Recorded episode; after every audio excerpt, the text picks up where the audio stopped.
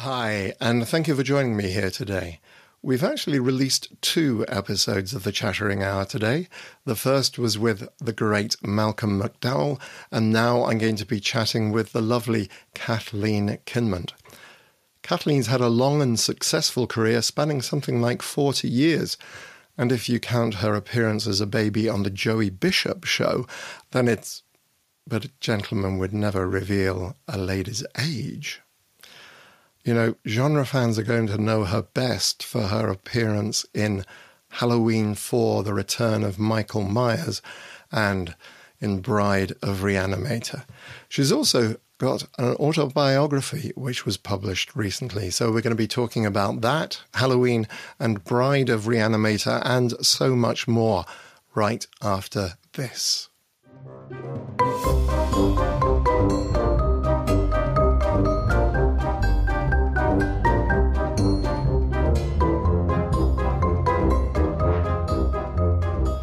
Okay, so Kathleen played Kelly Meeker in Halloween 4 The Return of Michael Myers and the bride in Bride of Reanimator. She's also recently published her autobiography, I Should Have Been Nicer to Quentin Tarantino, and other stories of epic fails and saves. So let's talk about all this wonderful stuff. Thank you for joining me today. I mean, and I'm going to ask you to begin with you've played some incredibly eh, memorable roles in the genre. Um, I'm curious if you're a fan of horror, and if so, what is your favorite? You know, I, it's a great question because I I appreciate the genre so much, but I'm a very sensitive creature to creatures. and I I I'm already I, I already pushed myself in so many places in my life that scare me, and being uh, in, encouraged to feel fear is not always on my radar. Um, but I I love the genre. I appreciate the fans so much, and I love the artistry that's involved and the the intense filmmaking of making a, a horror film. So with that, I mean, like I definitely, I'm the perfect candidate to go to any horror film because I'm just like crawling out of my skin and crawling to the back of the seat and trying to crawl into the popcorn. And yeah, I just. You grab onto people? I do. I scream all the time. I mean, I was watching Cobra Kai with my daughter last night, and we watched the final uh, of the the second season and right. i was screaming all the way through it watching these kids beat each other up. Like she was like mommy quiet. I'm like i can't take it. So any kind of real i don't even really like watching america's funniest videos because it's all about people falling down and hurting themselves. So i'm just probably what's what makes me you know an actor that that can show fear because i'm very very sensitive to it. So right, right. Well. I, am just you know I'm the same. I, really? You know, I remember. Yeah, absolutely. I remember when I was um, I mean, around the time I was making Hellraiser. Um, I was working at an art center, and they were screening. No, it must have been earlier than that because it was Nightmare on Elm Street, and that was way before Hellraiser. But anyway, they were screening Nightmare on Elm Street, and I said, "It's fine. I'll go in." I'll, you know, there was only a girl who was able to do the ushering, and she said, "I'm too scared to do it." And I just spent the whole of that movie going, "I can't watch this. I can't." Holding on to just such a what's such a. I'm completely with you, and yeah. it's so funny because people think that because you're in scary movies that you must indulge in the genre, and it's really quite the opposite for me. And and for quite a few other people i know that that are in horror films and have a huge fan base for that. We're just we're scaredy cats. Yes. that's why yeah. probably looks so good when we're running away and screaming. Real. Yeah you can't see it yeah yeah. Unfortunately mostly i was playing yeah i was playing the monster. I wasn't playing the victim yeah. Not yet actually played the victim as such. That'd be kind of interesting. It'd be really cool to play the, you know, to play being. You know, that, you're, I think you're onto something to have a film where all the people that have played the aggressor get to switch roles and see what it looks like to have, you know, Freddy, you know, run for his life from somebody, from like yes. a kid yeah. with a knife. Robert would do that so well. Mr. Englund would do that incredibly. He's very good. Anyway, so let's move on to Halloween 4. Your character, Kelly Meeker, has such a great opening line to introduce her. Please tell me about that scene. Well, it was not scripted. The fuck off Wade was not uh, in the script. It was get lost Wade. And that's you know powerful that pretty much says it but once we had that uh, in the film can dwight little the director came up to me and he said hey you know for shits and giggles we don't really you know it's a it's probably going to be an r-rated film or pg-13 but we get we get to use the f word once. And uh, why don't why don't we give it a shot right he said fuck off. So after about five minutes of gathering myself, because I thought it was so hilarious, and uh, you can't do it and be smiling because then you're, you know, you're in on the joke, and it just needed to be very direct. So I did it once, and it made the film, and it's quintessentially the thing that I write more on any uh, photo. I've I've written it on people's arms and they've gotten it tattooed. Um, it's just one of those, you know, before you can even take a breath to like, it's just, just such an annihilator. it's such, and his reaction is so good. I think the way that whole thing is built up, it's a really, really lovely moment, and there's it's a really lovely moment in the film. Really nice introduction to the character, right? Yeah, yeah, I fastened her t-shirt. I mean, that didn't put target on my chest right away. Might as well just put a bullseye, right? It like right where he puts the riot gun. yeah, absolutely. So, in terms of thinking about the um, Halloween franchise um, more generally, after Jamie Lee Curtis, Donald Pleasence became more the central focus of the films. Did you actually get to meet Donald Pleasence or work with him at all? I did. We saw each other on the set quite a few times, and I knew he was a classically trained, brilliant actor that already came with such a resume and so much respect. And you know, and, and, being in the original. And it was like, it was a huge plus for us. And I think we were all slightly intimidated. Although we were such young kids, we didn't really know what franchise meant, or or uh, other than the first Halloween was really great, and let's make this one really great too. And uh, he he was so kind and uh, welcoming, and I spoke to him about acting a bit, and he was just always just really kind of warm and toasty.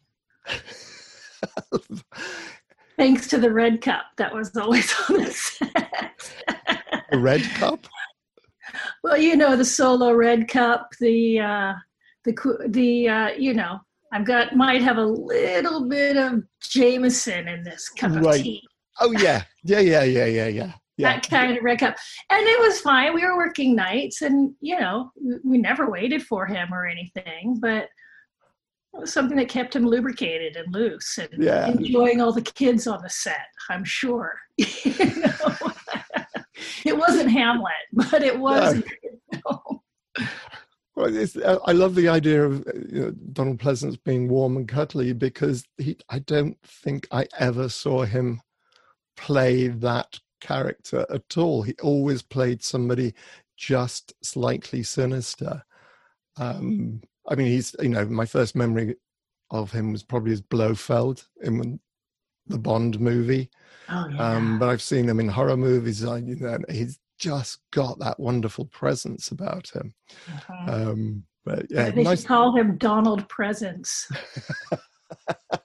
he really does, and he did, and he, and th- there is a there was something sinister about him, but I think that he knew that really well, and that he didn't use that in a way off the set.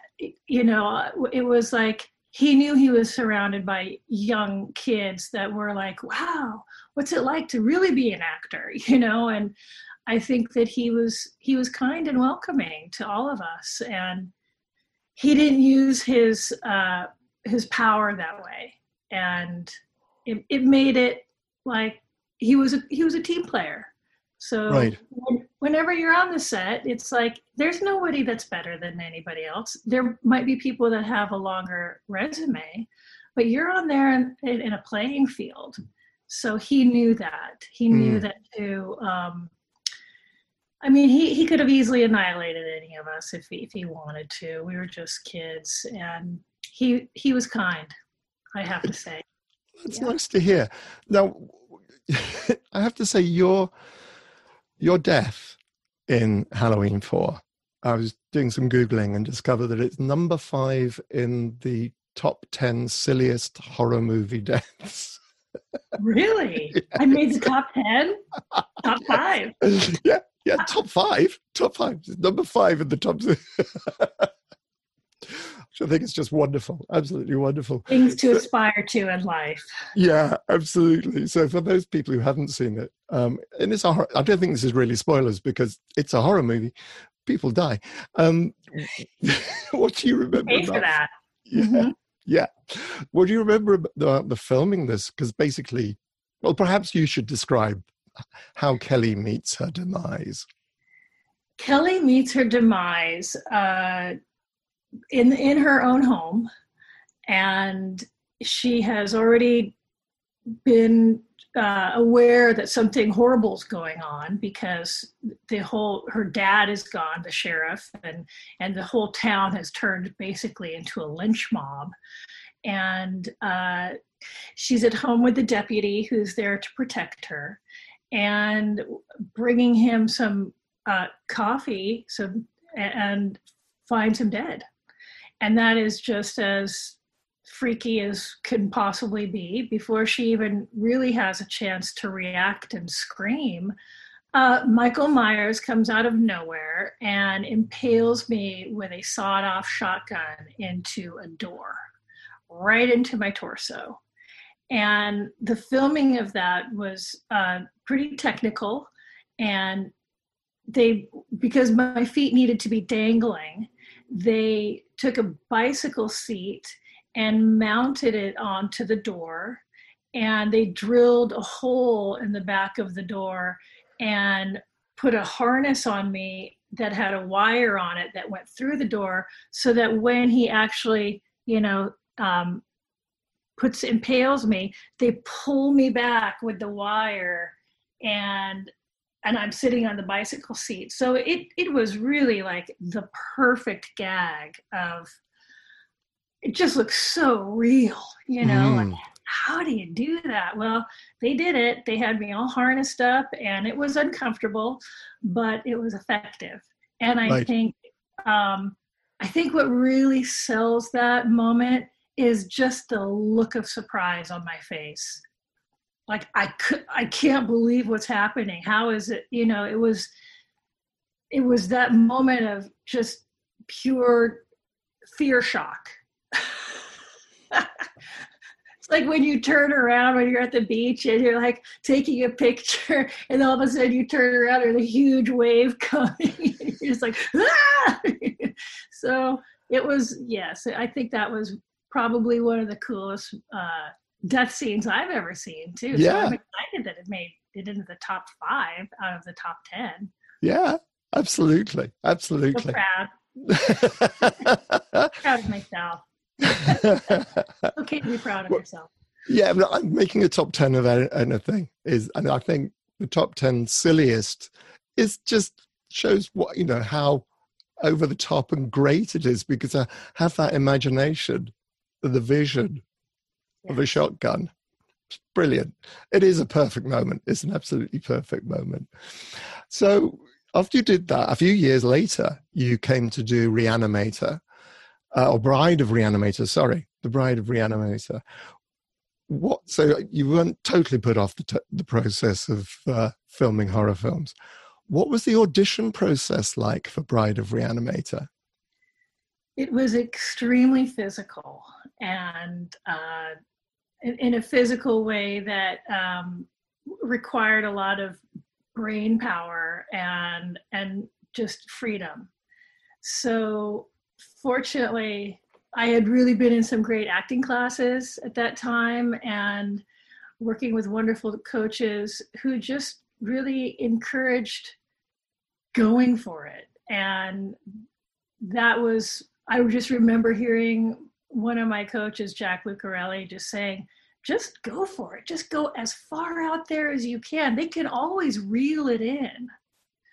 But it's harder for people to get to that place than it it's it's easier to, to come down than it is to constantly be trying to push somebody into being more free. You know, that's a that that's something that you just have to practice and get over yourself and not worry about what it's going to look like or what people are going to say. You just have to get in that mental space of i don't care and this is my truth.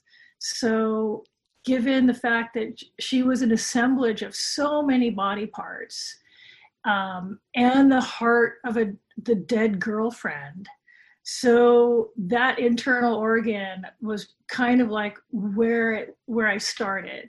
So I just remember being very um, like an octopus in a way. Like if you if you were an octopus that had that didn't have command of all of your tentacles and like you're seeing something moving and you're like well wait a minute i don't really have control over that it was just like the spinal cord got ripped and yeah, I, I, spent a lot of time in my own anatomy, and I think maybe it showed. I, I don't know, and the vulnerability it's, of the pain of, of all. Yeah, that. and and so you were doing all this during workshops with the director, or just um, the the process was, I believe, three auditions. One general audition, uh, which had the dialogue and then the other two were really just working with the director doing physicality.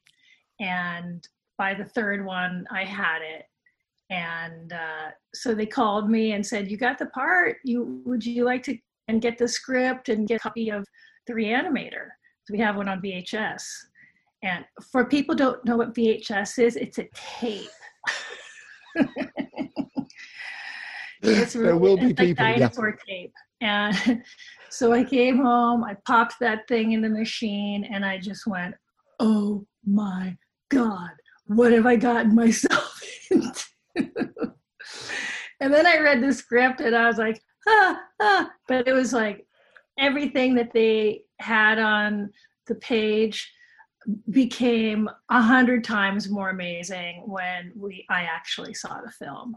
There was so much imagination put into that uh, not into just my character which the KNB effects group created so lovingly but everybody else screaming mad george i mean there was just so much artistry and creativity involved in that and i was i'm really proud to be a part of that as well yeah it's it's extraordinary and I, I love the animation and the it's just again it's what we were referring to earlier on in halloween 4 it's the imagination that i mm-hmm. think you really appreciate is like you've got the crawling finger creatures that walk over the back of the set it's, it's like because your man just keeps on creating, just seeing what he can reanimate and what little creatures he can.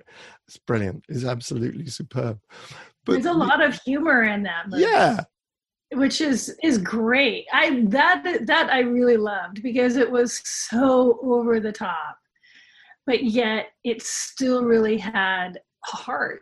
It mm. still had this truth factor with the relationship between Dan and Dr. West and Dan and Meg's dead heart and Dr. West and the bride. I mean, it was like this love triangle, almost yeah. like a quadrant because Meg's heart was a part of it. So yes. there was like a whole nother person involved that was never there, just that essence. So it's pretty interesting script. I'm sure. Yes, yes. I think it's always fascinating to see the scripts and then see the final film, uh-huh. and see you know actually see the shooting script, and then see what actually what ends up on screen um, afterwards. It's great.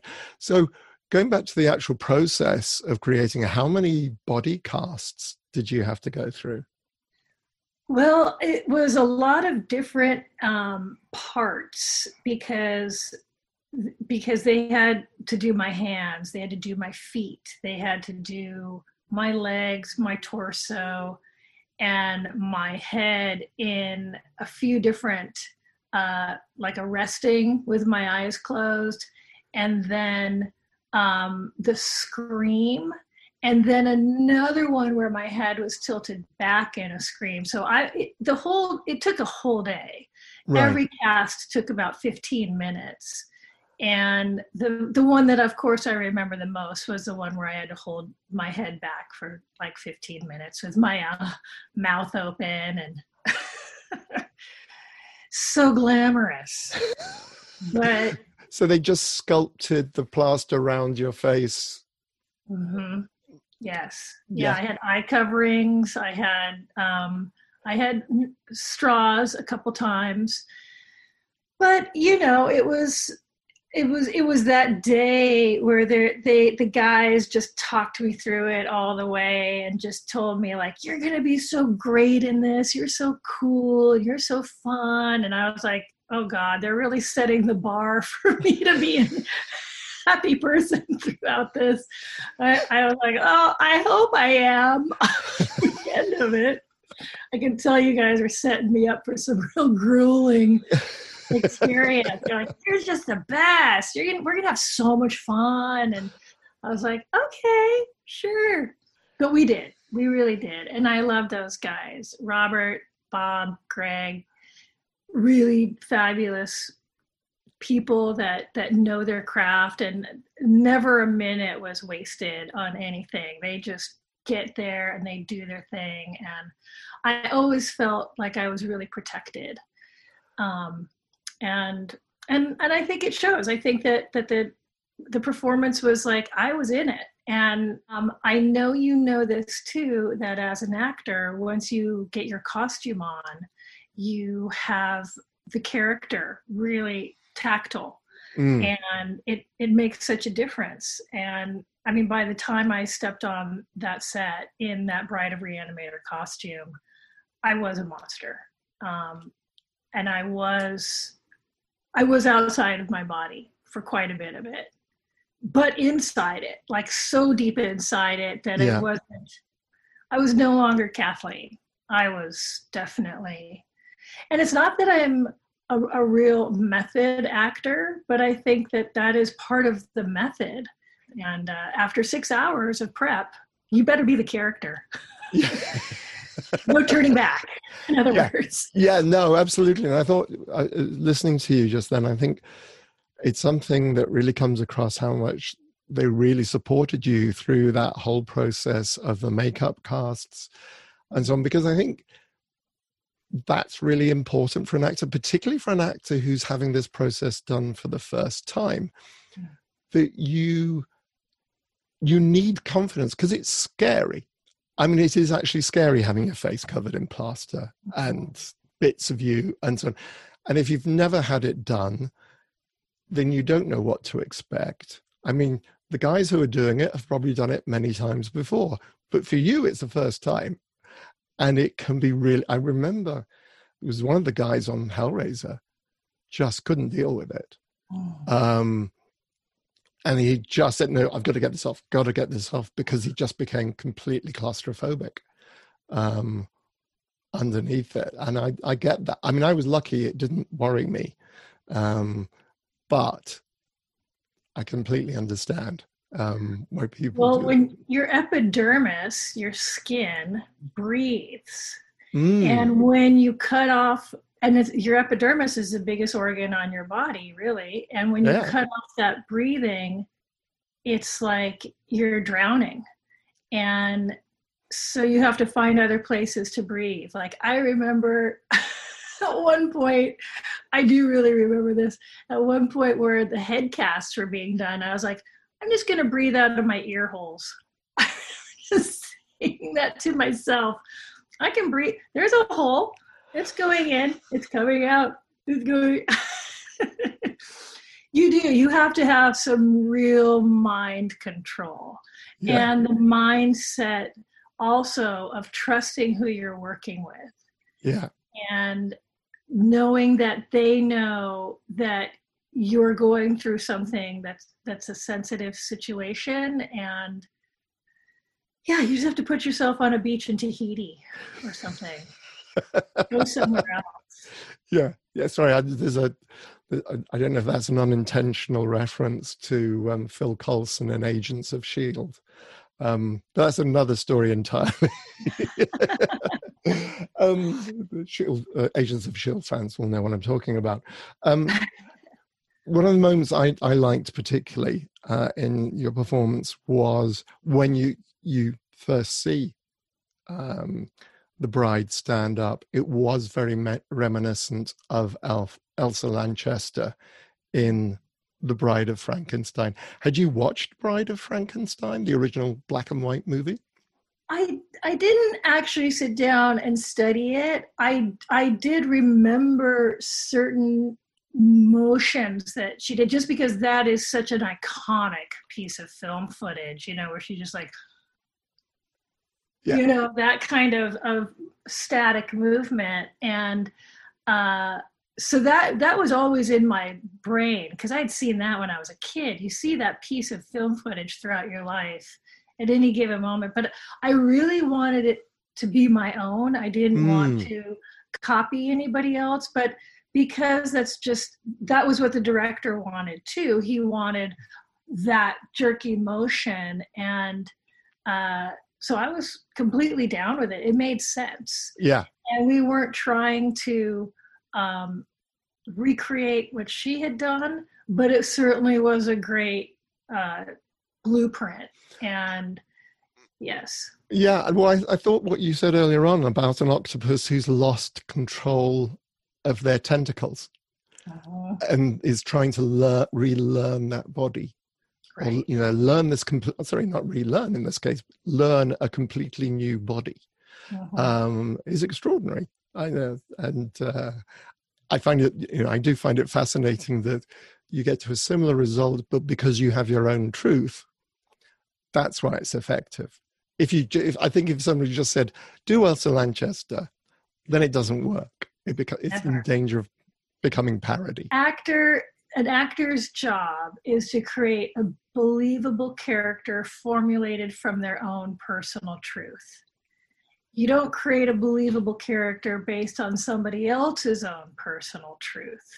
It ha- you have to bring something that is so personal to you. Now you have now you're really speaking a truth, mm. right? Otherwise, you're just doing an idea. And ideas, we can tell. Um, now that, that we've been experiencing so much quarantine and we've all been watching so many things, we're all basically now critics. So right. we can, we have, it's a savvy audience. It, yeah. No one's going to, no, nobody can fake out the audience anymore. I think and especially because we have so many great artists out there. The acting in television is equally as amazing in film. I don't think that there's any, there's really, you know, it, it can be an, a lower budget production, but you can still have great performances from people that come in and really know what they're doing and, and care. So there are, uh, to me, there are no small parts there's only minimal effort. Yeah, yeah, absolutely. So I want to move now to jump into your book, your wonderful book, which I really enjoyed reading. I this is the one.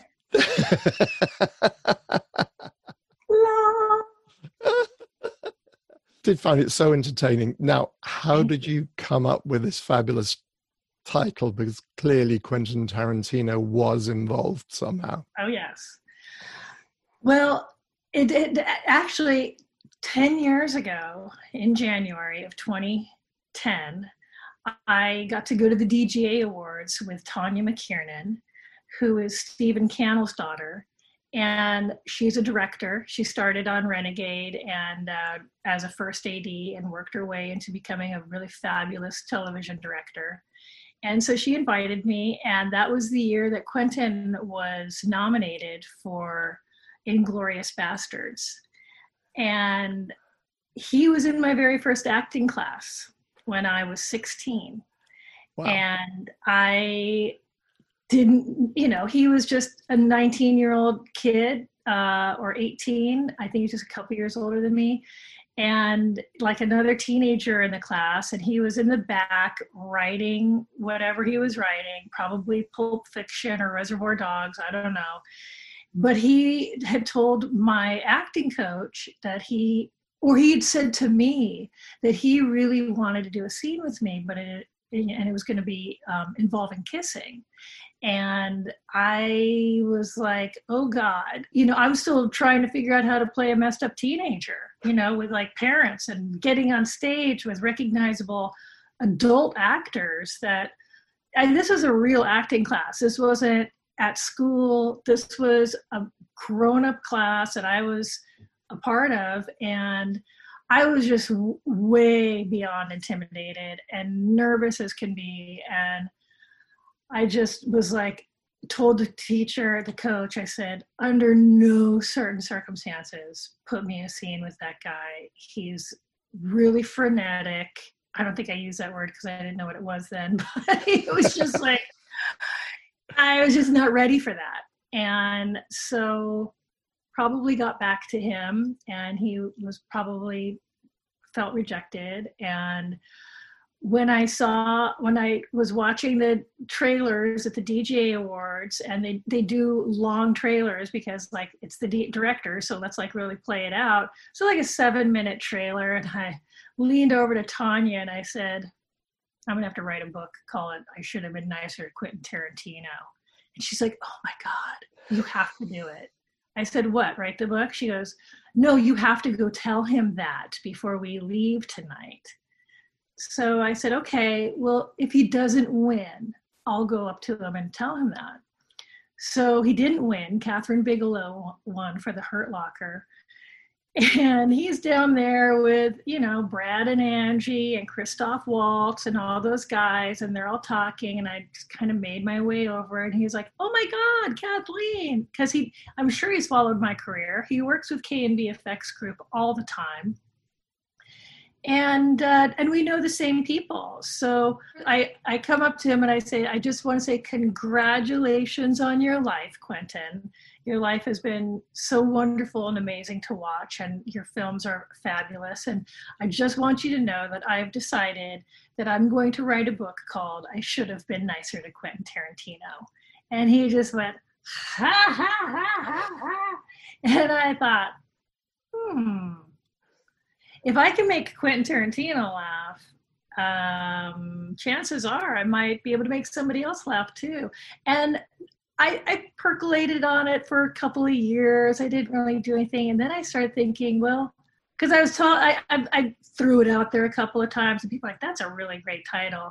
And then when I when I started realizing what that was about, what it's like it, it's an epic fail of my life that I learned a lesson and maybe this can be the premise of how I write the book about my life. Instead of like, oh, and then I did this amazing thing, and then I did that wonderful. You know, it's like, how about do something that we can all really relate to and actually find entertaining, which is other short stories of epic fails and saves. And and that's what our life really is about. Our life is about making mistakes and having the fortitude to either do it better the next time, learn a lesson, give someone, you know, hey, you may not want to do that because I did that and it didn't really work out for me. And I can tell you my version of it.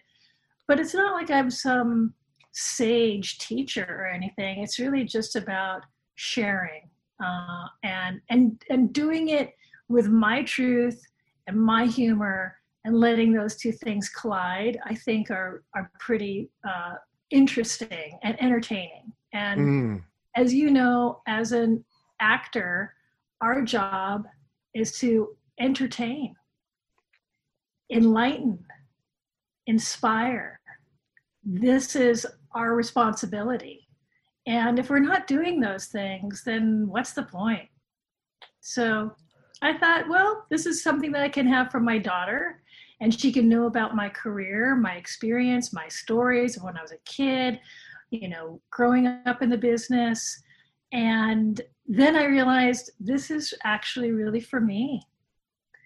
So it's been it's been a cathartic experience. I'm I'm truly really proud of myself that I finished and to be able to release it during this particular moment in history has been even more profound because we have to keep producing. We have to keep creating. We can't just sit around and go, well, you know what? I can't do a book tour and I can't go on TV shows and I can't do.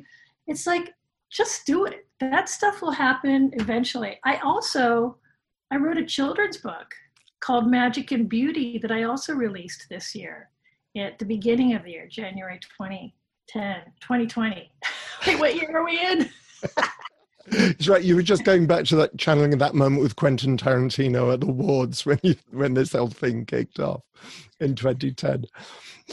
Uh, how how has the reception been for the uh, the kids book? You said it came out in January. Oh, the children's book has been great. Yes, people love it. Um, the kids really love it.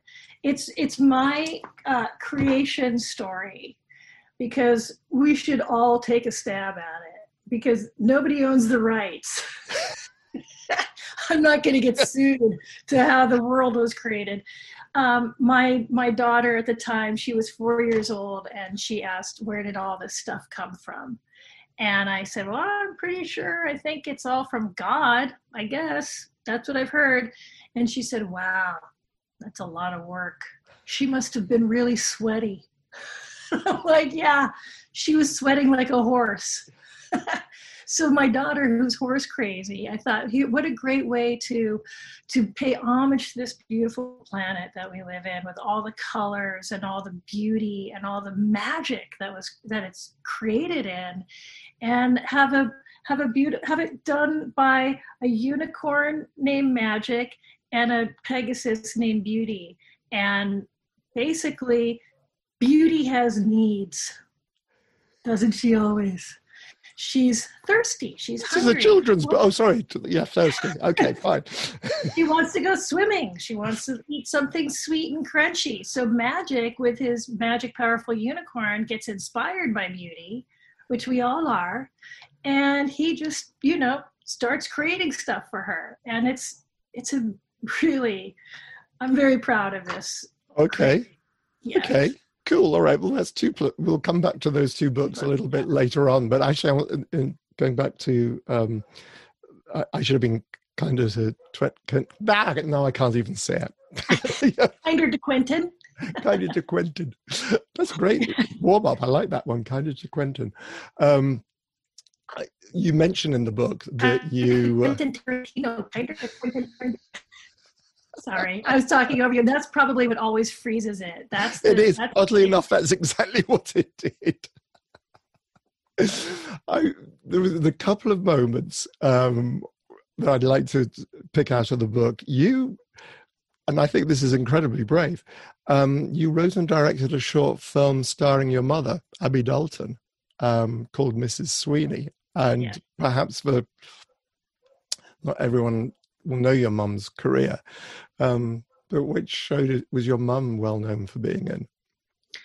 Well, in later in her career, she was most well known for Falcon Crest. And uh, earlier in her career, she played opposite Jackie Cooper in Hennesey back in the 60s before I was born, or early 60s. Um, play Joey Bishop's wife on the Joey Bishop show. And that was actually the show I was born on. And right. I was on TV first day, really. I, and then they canceled the show. So I basically got my SAG card and my unemployment card on the same day. Welcome to the business, kid. You're canceled. so and, this is the Joey Bishop show. Yeah. yeah. and then after that, she went on to play Jonathan Winter's wife on the Jonathan Winters show. And she was nominated for an Emmy for Hennesey. Um, she had a really wonderful career. She worked on so many shows and she had an incredible stage career. She did multiple dinner theater um, across the country. That that was really, I think, her real love was live. I think she loved being on stage and getting that that uh, that warmth from the audience, that immediate gratification. Right. And and she just loved the theater. She loved the people in the theater and the creating of the character. But um, Mrs. Sweeney was written, it was supposed to be a trilogy piece. I had just done uh, a half hour uh, short for Danielle Harris um, called Prank. And it was going to be uh, three female directors or three female actors that were like scream queens and then putting them into the driver's seat as a director right. and um, the first one got made and then so i wrote mrs sweeney with my brother matt and it was based on this horrible thing we used to do to the neighbor across the street who was really mean she was she was not a very nice lady and i mean we were super young kids so we would do kind of like pranks to her. Uh, it, it, only lasted for like a week, I think, but we got into some serious trouble.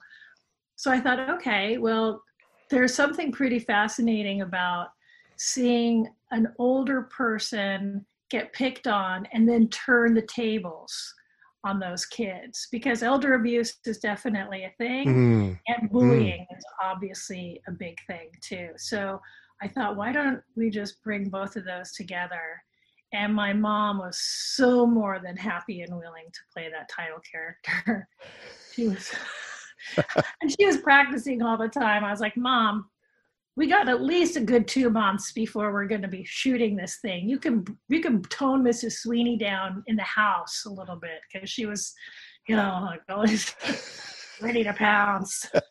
What was your favorite moment from the filming my favorite moment was when she comes into her yard and she sees what these shitty little kids have done to her yard. They've cut all the roses off of her rose bush. They've dug holes in her yard. They've turned the water on and it's just running down the stairs. And I hired all these really fabulous kids, five kids, um, that five actors and all young actors that all got nominated for Young Artist Awards from that film.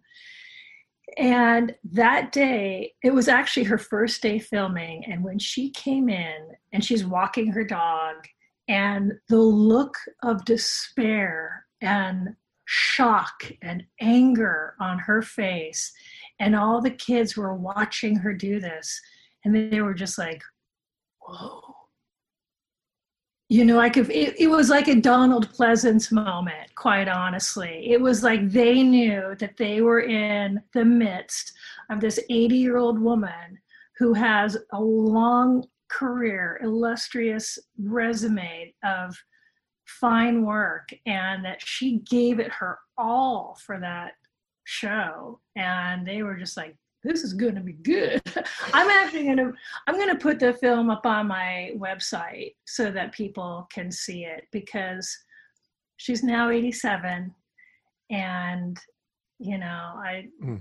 I'm in the golden moments with her right now and it's she's she's so worthy of the appreciation and I don't know that she would you know she just might feel it energetically of people watching and right right. appreciating what she's done. Yeah. Now another strong woman in the book um, is esther williams. Yes. which and i grew up knowing esther williams films because they used to screen them on bbc television um, sunday afternoons. Uh, we used to watch her and just like, be amazed by this woman who swam and was a star. Um, but you that you tell a lovely story in the book, which I'd like you to repeat for me, please, about what happened when she went to a country club to receive an award.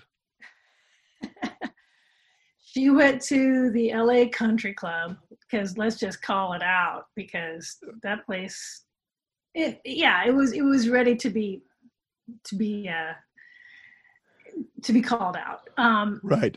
she she had Esther Williams, MGM star, icon. Nobody else had her career. She was the only person that did her own stunt. Uh, nobody else could really do, quite honestly. I don't know that they could find somebody of her stature, meaning she was five foot eight, in incredible shape, filled out a bathing suit, and was a national champion swimmer. Right. So, right you really that, that's a lot of time in the pool. And I don't know that anybody else um, had you know that that kind of experience with with the ability of being that fast and that great. So she's being honored at the la country club for her lifetime of achievements. She arrives in this gorgeous pantsuit um, with you know japanese brocade jacket from Oscar de la Renta. I mean, she had great style.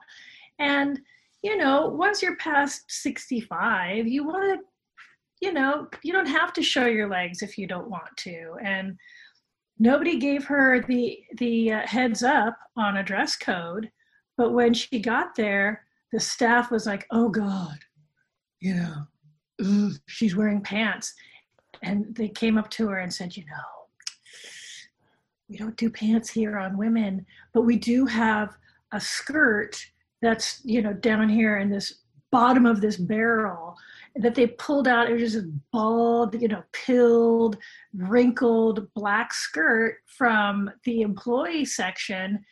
And she like looked at it and went, okay, you know what, you just take this skirt and I will go find the microphone and I will let you know what's going to happen next. So she said to her husband, Edward Bell, go get the car ready.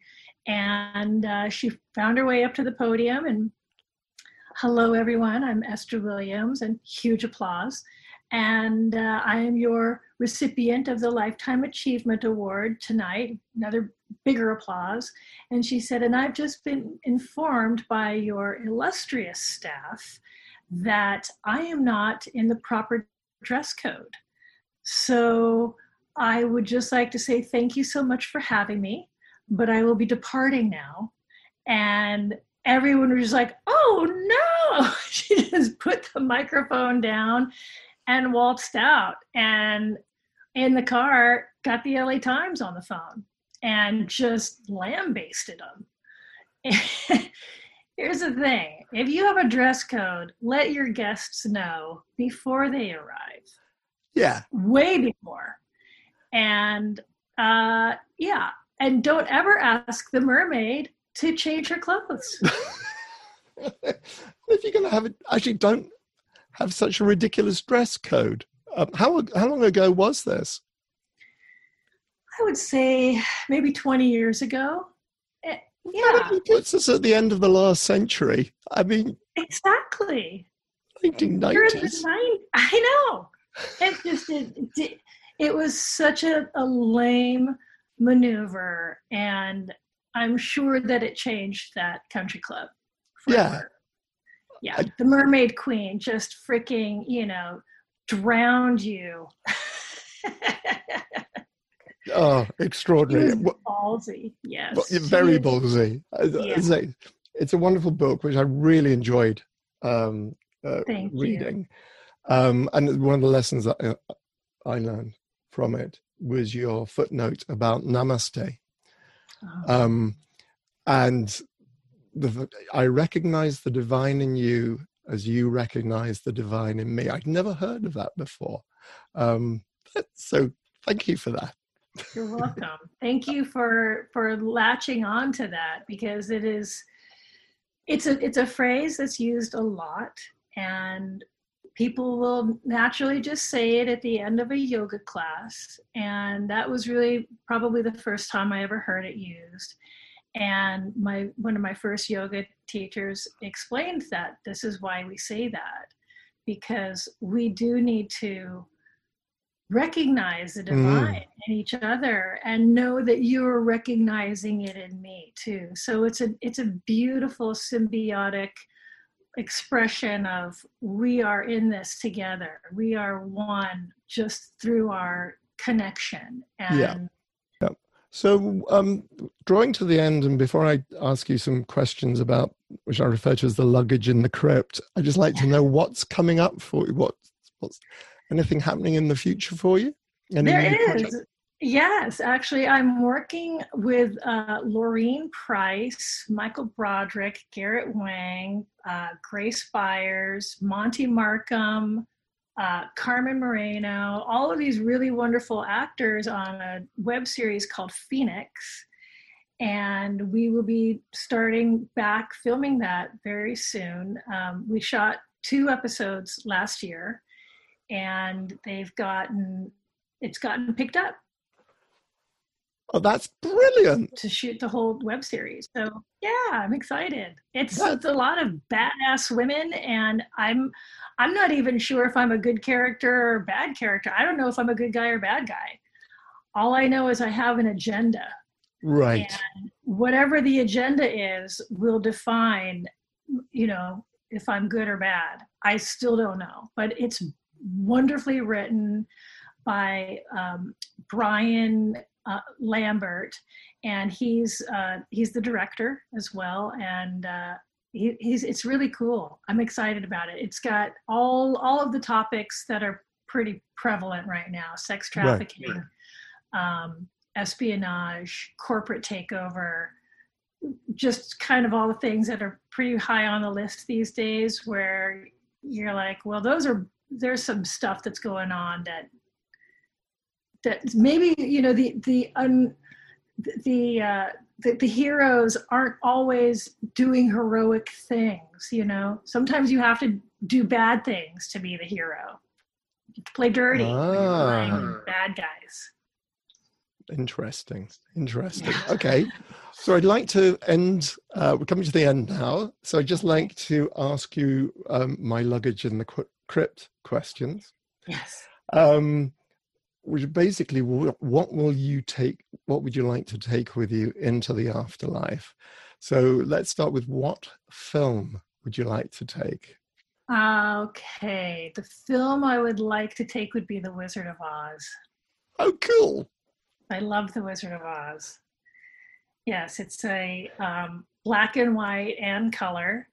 It's got flying monkeys and a wicked witch that scared me to death when I was a child. And I feel like after I've watched it a hundred times, I think I can take it now. Right.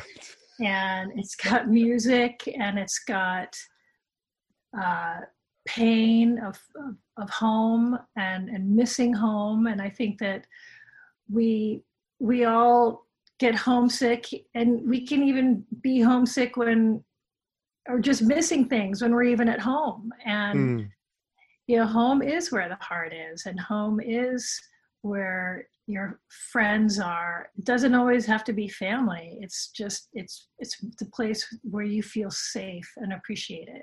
Yeah. And i think that it had all those messages there. And i mean come on and the the makeup and the characters and and i loved it. costumes it. and yeah. Yes and you got to see the people before they became the cowardly lion and the scarecrow and the tin man and and that they were real people and you know things that happen in our dreamscape are feel so real and yeah it just had all the elements of pure entertainment for me. Brilliant. Brilliant. Yeah. okay good choice. Book? Oh. Books okay we'll let you have book? two books this one and this one. Seems fair enough. I have two eyes, so I might as well have two. Books. Yeah, no, absolutely. You can swap. you can, yeah, yeah. You know, fair enough. Absolutely. What about a musical? Oh, obviously, we'll give you the mug. Um, the mug. Yes. What about a musical album? Oh, um, Fleetwood Mac, Rumors. Oh, interesting. Every single song, right? Yeah. Yeah.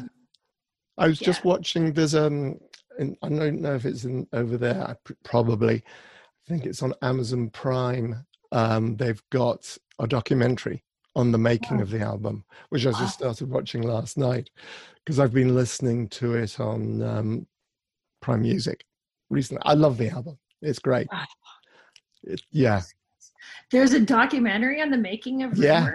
Yeah. on Amazon. I'm watching yeah. it. I'm watching yeah. it today. Pretty certain it's Amazon. Um, okay. But I'll find it. Album cuts or something like that. I if I can find the link to it, I'll send it across to you. It's and all the all the pho- photography is black and white, which yes. I I love, and they kind of place it on this tinted background. Yes. And yeah, I mean Mick Fleetwood, Lindsey Buckingham. I mean Lindsey Buckingham back in those days was just like whoa. Yes. Yes. Yeah yes. and Stevie Nicks, and I mean, just everybody. The whole band is just the music. Okay, yeah. good choice. Favorite food? Indian food, curry, anything with curry. I'm. I think I was probably born on the Ganges in several lifetimes. and yes, I love curry. I, I could eat it all the time you know, as, as, we're recording, it's nearly my dinner time, and I can smell curry floating up through the oh, drifting. No, kid you not, kid you not. Um, I know it's curry this evening. Um, reminds me, gosh, yeah, my father used to make curry every Friday, every Monday evening because Mum used to work oh. on Monday oh. evenings. My father, proper English curry, i.e., it had potatoes, a boiled egg, and sultanas in it, um, and the, the curry powder and uh, taste of my childhood. Yeah, I love curry. And isn't that interesting about England? Is that it's one of the greatest places to get Indian food on the planet, right? Oh yeah. I mean, well, well, yeah, because we had a Raj, really. you had a Raj. We had a Raj. Yeah, we had an empire. We had Queen Victoria. Right. India was the yeah. jewel, jewel in the crown. It all goes back to that. Yeah. A lot of it, lots of expats. But on a spicy level, how do you like your curry? Well, I can't take really spicy food. It makes my bald it makes my bald head itch, which is, cracks Ooh. my husband up every time it happens. Um, but yeah, he can always tell if it's too hot because I'll start scratching my head. so what about that you? That should be the name of a spice, head scratching spice. head scratching spice. What about you? What are you? I'm probably in the middle of the road. I, I, like the flavors. I don't like it to be the spice to be so overpowering that my mouth is on fire and I just need to like drink yogurt to try and yeah. make it cool off. So on a scale of one to five, I'd be about a three. Okay. Two to three. Yeah. Because you know, you don't want to hurt yourself. No. I think I'm a one, occasionally or two. It's just yeah, yeah. What about a, a luxury to take with you? Oh, oh that's easy. Um, I would bring this Lavender Oak Vineyard wine. It's my cousin's wine. Oh. Delicious. Red wine. Say the name again for me, please. Lavender Oak Vineyard.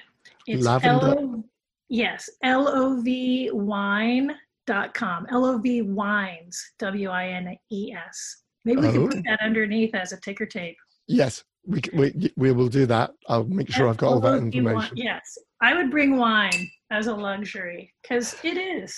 It's not just for breakfast, guys. Oh my god. I do have to say that like one of the funniest card one of the funniest things i saw during uh, at the very beginning of the uh, quarantine uh-huh. was a, a, a british actress who did this funny youtube thing and she had her glass of wine and she could see this guy jogging um, and she's like are you all right who are you running from It's seven thirty in the morning. Are you going to be okay? Is something wrong? You know, he was jogging. yeah, it, it ah, took us. Hilarious. Yeah, it took us all in strange ways. Okay, definitely give you the wine. Oh my God, what are you doing? Is somebody hurt? That's what happens when I start drinking wine. I just immediately go into a British accent. Well, yeah, it takes everyone differently. Yeah. yeah. I understand that. Me, Americans, yeah, yeah, yeah. Um, Kathleen, thank you so much for jo- joining me today. Now, and sharing some of your adventures. Now, where can people purchase your books? Thank you, Nick. I'm uh, my book. Both of them are on my website, kathleenkinmont.com, but they are also available on, at Barnes and Noble, Amazon, Kindle. I am uh, four chapters away from completing the audible version of I Should Have Been Nicer to Quentin Tarantino and other short stories of epic fails and saves. So that will be released October 1st. Oh, wow. So, yes, I'm reading my own book. And that's oh great. Oh my gosh. Yeah, I'm having a ball with that. Because I'm producing it myself, so I can do whatever I want. There's no sure. there's no rules. So I've added different little sound effects and things to just make it even that much more enjoyable and entertaining and so quite, totally yeah. totally authentic totally authentic it, it, yeah yeah i mean me reading my own stories of my own f ups and my own lessons and there's there were i have to say it performance wise it's taken me to a whole nother level um, i have such huge respect for people that that do this for a living read mm. books and it's it's quite an intense project because any anyone who does uh, voiceover you're always working with just a little bit of copy I mean, yeah. this is like this is a real book that's thick, you know. So yeah. this has been two and a half months of work for me, and there were moments I have to say where I was like, I had to stop and right. cry. I had right. to stop and really, of course, gather myself because a you don't want to be having the emotion that is meant for somebody else because it's so indulgent. And yet, these were things that really happened to me. So it's hard not to get mm, emotionally mm, mm, involved yeah. at times. And yeah, I've really had to be strong and, right. and dig deep. For the most part, it's a, a tremendous amount of fun. And I'm laughing. I laugh at my own jokes anyway, but I'm trying to, you know, bring some levity to uh, to the world. Um, good, good. We definitely need that. Kathleen, thank you so very much. Please stay safe and stay well. Thank you, Nick. I, I wish the same for you. Be well, stay safe.